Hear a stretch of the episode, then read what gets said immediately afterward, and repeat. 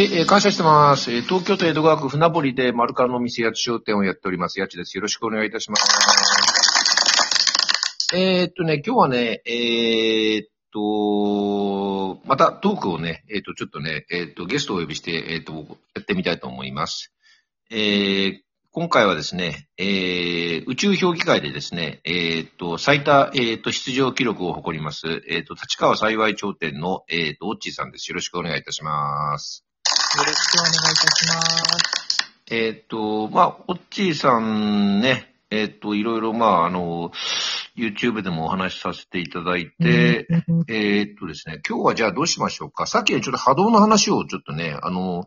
リスナーさんから、えーっと、質問を受けて話してたんですけど、ちょっと波動のじゃあ話とか、オッチーさんにしてもらいましょうか。了解いたしました。では、お話しいたしますね。えーとですね、まあ、先ほどその、やちさんの、私、あの、はうん。お話ちょっと聞いてて、で波動っていうとなんか、あの、まあ、難しいと思う方とかたくさんいらっしゃるかなと思うんですけれど、うん。で、私も実際にあのどんだけわかるんだって言われると、ね、うん。ちょっと 難しいんですけれど、自分なりにちょっとやってることがありまして。で私、あの、うん。あの、やちさんと、あの、神社行ったりするのがね、結構好きで、いろいろ回ったりしてるんですけれど、うんその中で、あの、まあ、伊勢神宮に行ったりとかね、うん。すると、本当にものすごいなんか、ところだなとか感じたりするんですけれど、うん。あの、うん。JR の中央線の、あの、阿佐ヶ谷駅っていううんうん。あ駅がございまして、その近くに、あの、阿佐ヶ谷神明宮っていう、あの、神社があるんですね。よ。く言で、そこ、あのすごい、はい、個人的に気に入っておりまして、うん。で、まあ、やちさんとも何回か行って、で、やちさんは、あの、正式参拝してらっしゃるのかな。そう、それでうん、それで、あのーそこの、まあなんか波動が非常にいいんですよね。いや、ほんといいっすよね。でうん。はい。で、その波動をなんか、波動というか、なんか、その、あのー心地よさとかっていう感覚を自分になんかすごい、あの、自分に覚え、覚えさすような感じにするんですよ。うん。あ、こそう、その神社ってすごい、なんまあ、よく波動がいいとか言うけど、うん。例えば家に帰ってきた時にその波動をもう思い出すのって、まあなかなか難しいのね、かもしれないんですけれうんど、あの、そこの、ななんていうのか、私結構、あの、一人で行くときは、あの、ちょうど、あの、あそこに、あの、本殿が、えっ、と、アマテラスさんの本殿と、あと、月読様とスタノ様の、うん。あの、おね、お社があるんですけど、ちょっと、あの、橋の方にいながら、その、ずーっとお社を見ながらそこに、うん。なんかちょっとひ浸るような感じになるんですね。ね。で、その時に、その、なんか、あの、その、空気というか、あれをな肌で感じるっていうんですか。うん私、ね、アンテナがあるとか、そういうなんかね、スピリチュアルの人みたいにものすごいことできるわけではないんで、うん。自分なりにちょっと、どうしたらいいのかな、なんて思いながらやってんで、それをなんか覚えて、まあ、月1回ぐらいにそこ行ったりうん。すると、なんかここ最近、あなんかこういう感じがいい感じなのかなっていうのを自分なりになんか少しずつなんか、あの、覚えてきたというかね、ああいうのって、ね細胞が覚えるのがね、どうかわからないんですけど、うん。で、そうすると、なんか、あの、ね、あの、やっぱり伊勢神宮とかに行かれた、あと、ま、ね、わ丸カンの方はね、鹿島神宮とか香取神宮とかね、好きですけれど、やっぱりすごいなんか心地よさっていうのがあって、あれがなんかいい波動だとね、私はね、感じてるんで、あの感じをずっとその覚えながら、うん。あの、家にいるときにも、まあ、くつろいでるときとか覚えね、そこをなんか、あこんな、こんな感じかなとかやってると、意外とその、あの、うん家の中でもそういういい波動に触れてられるんじゃないのかな、うん。感覚がうんあるんですね。そういうのを結構なんか、あの、自分なりになんかう、ん。波動の楽しさみたいなのをやっております。うん。なんかそれを、今、オッチーさんが言ってるその波動っていうのは、ななんていうの、ここ心地よさみたいな感じなんですかね。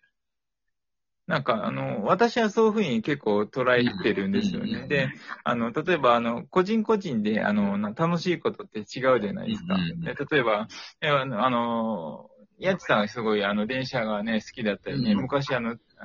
ね、あの、バードウォッチングやられたりとか、うん。あと、ここ最近、ね、釣りやったりとか、うん。するときに、ね、ものすごくなんか心が、あの、な楽しくなってみたいなのもあるんですけど、なんかあれとはなんかまた違う、ああの、なんで、なんか感感覚なのが、私も自分で楽しいこととかね、あの、あるんですけれど、なんかそれとはなんか違うような感じがあるんですよね。で、ああいうのが、例えば、ね、なんだっけ、あの、か神、神、神に近づいてるっていうのかな。とか、なんか、そういうのはなんかまた違った感覚なのかなと思ったり、うん。そういうのはちょっとね、詳しくはね、わからないんですけれど。そうですね。まあほら、例えば神社とかって昔はほら、そ神社っていうかその、えっと、あれってもともとほら、その山全体がその神だったりとか、その滝だったりとか、ほら、自然のものがそのまま信仰の対象になったじゃないですか。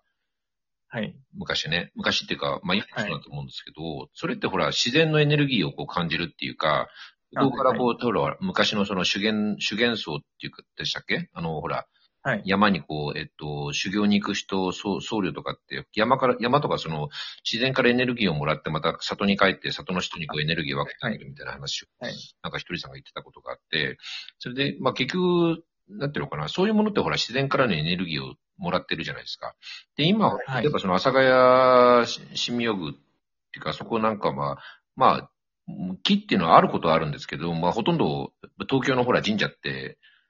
23区の神社ってほとんどまあ、鎮守の森になってもなくて、ね、はい水天宮みたいにもう全く木がないような神社もあるじゃないですか。あ、はい。はい。ああいうところでもほら、例えばそれがリセットされるっていうか、リセットっていうか、その、えっと、そこに行ってこうなんか、なんかし自然に、自然のこう山の中に入ったようなこう気持ちになるとかっていうのは、なんかあれなんですかね。えっと、やっぱ人工物っていうか、その人間が作ったものだけど、やっぱその自然の中にいるのと同じようなその空間みたいな、なんかがあるのかな。なんか今その、なんかそんなようなうん。感じありますよね。うん。だから人工物、人工とか自然とかっていうその枠を超えた、なんかこう、似たようなこう、なんていうのかな、まあエネルギーなのかな。なんかよくわかんないんですけど、そういうものが多分、なんか神社とかお寺とかそういうこうなんか、信仰の対象になるようなところってあるんですかね。なんかあるような感じしますよね。この前ね、僕ね、あの、めったに関しては教会に行ったことが言ったんですよ。へ忘れしたな、あの、有名なね、あの、丹下健三さんがあの、えっと、建築、あの、設計した、あの、有名な、えっと、なんか、その教会があって、そこね、せ僕ね、めったに入らんです、本当ね、教会入った時に、やっぱね、なんかね、すごい空間だったんですよ。僕はクリスチャンでもなんでもないんで、ー。あはい。ね、十字架を見て別に俺涙流したりとかしないんですけど、ねその空間が、空間がどうも、その空間がすごかったんですよ。へー。パイプオル、パイプオルガンがずっと鳴ってて、はいなんかね、なんていうのかな、単なる異空間っていうよりも、なんかね、ほ本当にあの、うん、そのままそう天と繋がってる感じのところ。ああ、な、なるほど、ね。というとまたあの、怪しくなっちゃうんですけど、でも、だ本当にそ、本当に言葉で表すとそんな感じだったです。いや、うん。なんかだかおっしゃるのわかるような気がしらます。多分それ神社とかもそう、なんかそうですよね。そのまま直、おっしゃる通り。直で繋がってるような場所っていうか、そのままストレートのこう、なんでしょう、パイプみたいな感じでね。はい。なんなんでしょうね。なんか、なんなのかな。ずっとそういうところでこう信仰の対象になってたからですかね。みんなのこう意識が集まるところなの。そうだ、そそのような気がしますよね。やっぱりみんな、あの神社に行くと、なんか、ここはいい、ね、とこはいいところだっていうのがずっとね、100年とか、うん。ね、1000年とか続くと、やっぱりそこになんかそういうね、別に御柱とかではないんだけど、そこになんかできるような感じが あるような気がしますよね。やっぱ人のやっぱ思いがこう、なんですかね、やっぱね。さっきもちょっとその波動の話をしてたときに、結局人の思いとかそのそ少年っていうか、そういうもの力っていうのが、実は僕らには目に見えないけども結構影響力があるみたいな話をね、ちょっとさっきちょっとし収録でしてたんですけど、はい。なんかそういうのなのかな。あのおっしゃる通りだと思いますね。うん。なんかよくわかんないんですけどね。僕はその見てないから、よくわかんないけど、なんか今、あの話してそんな感じなのかな。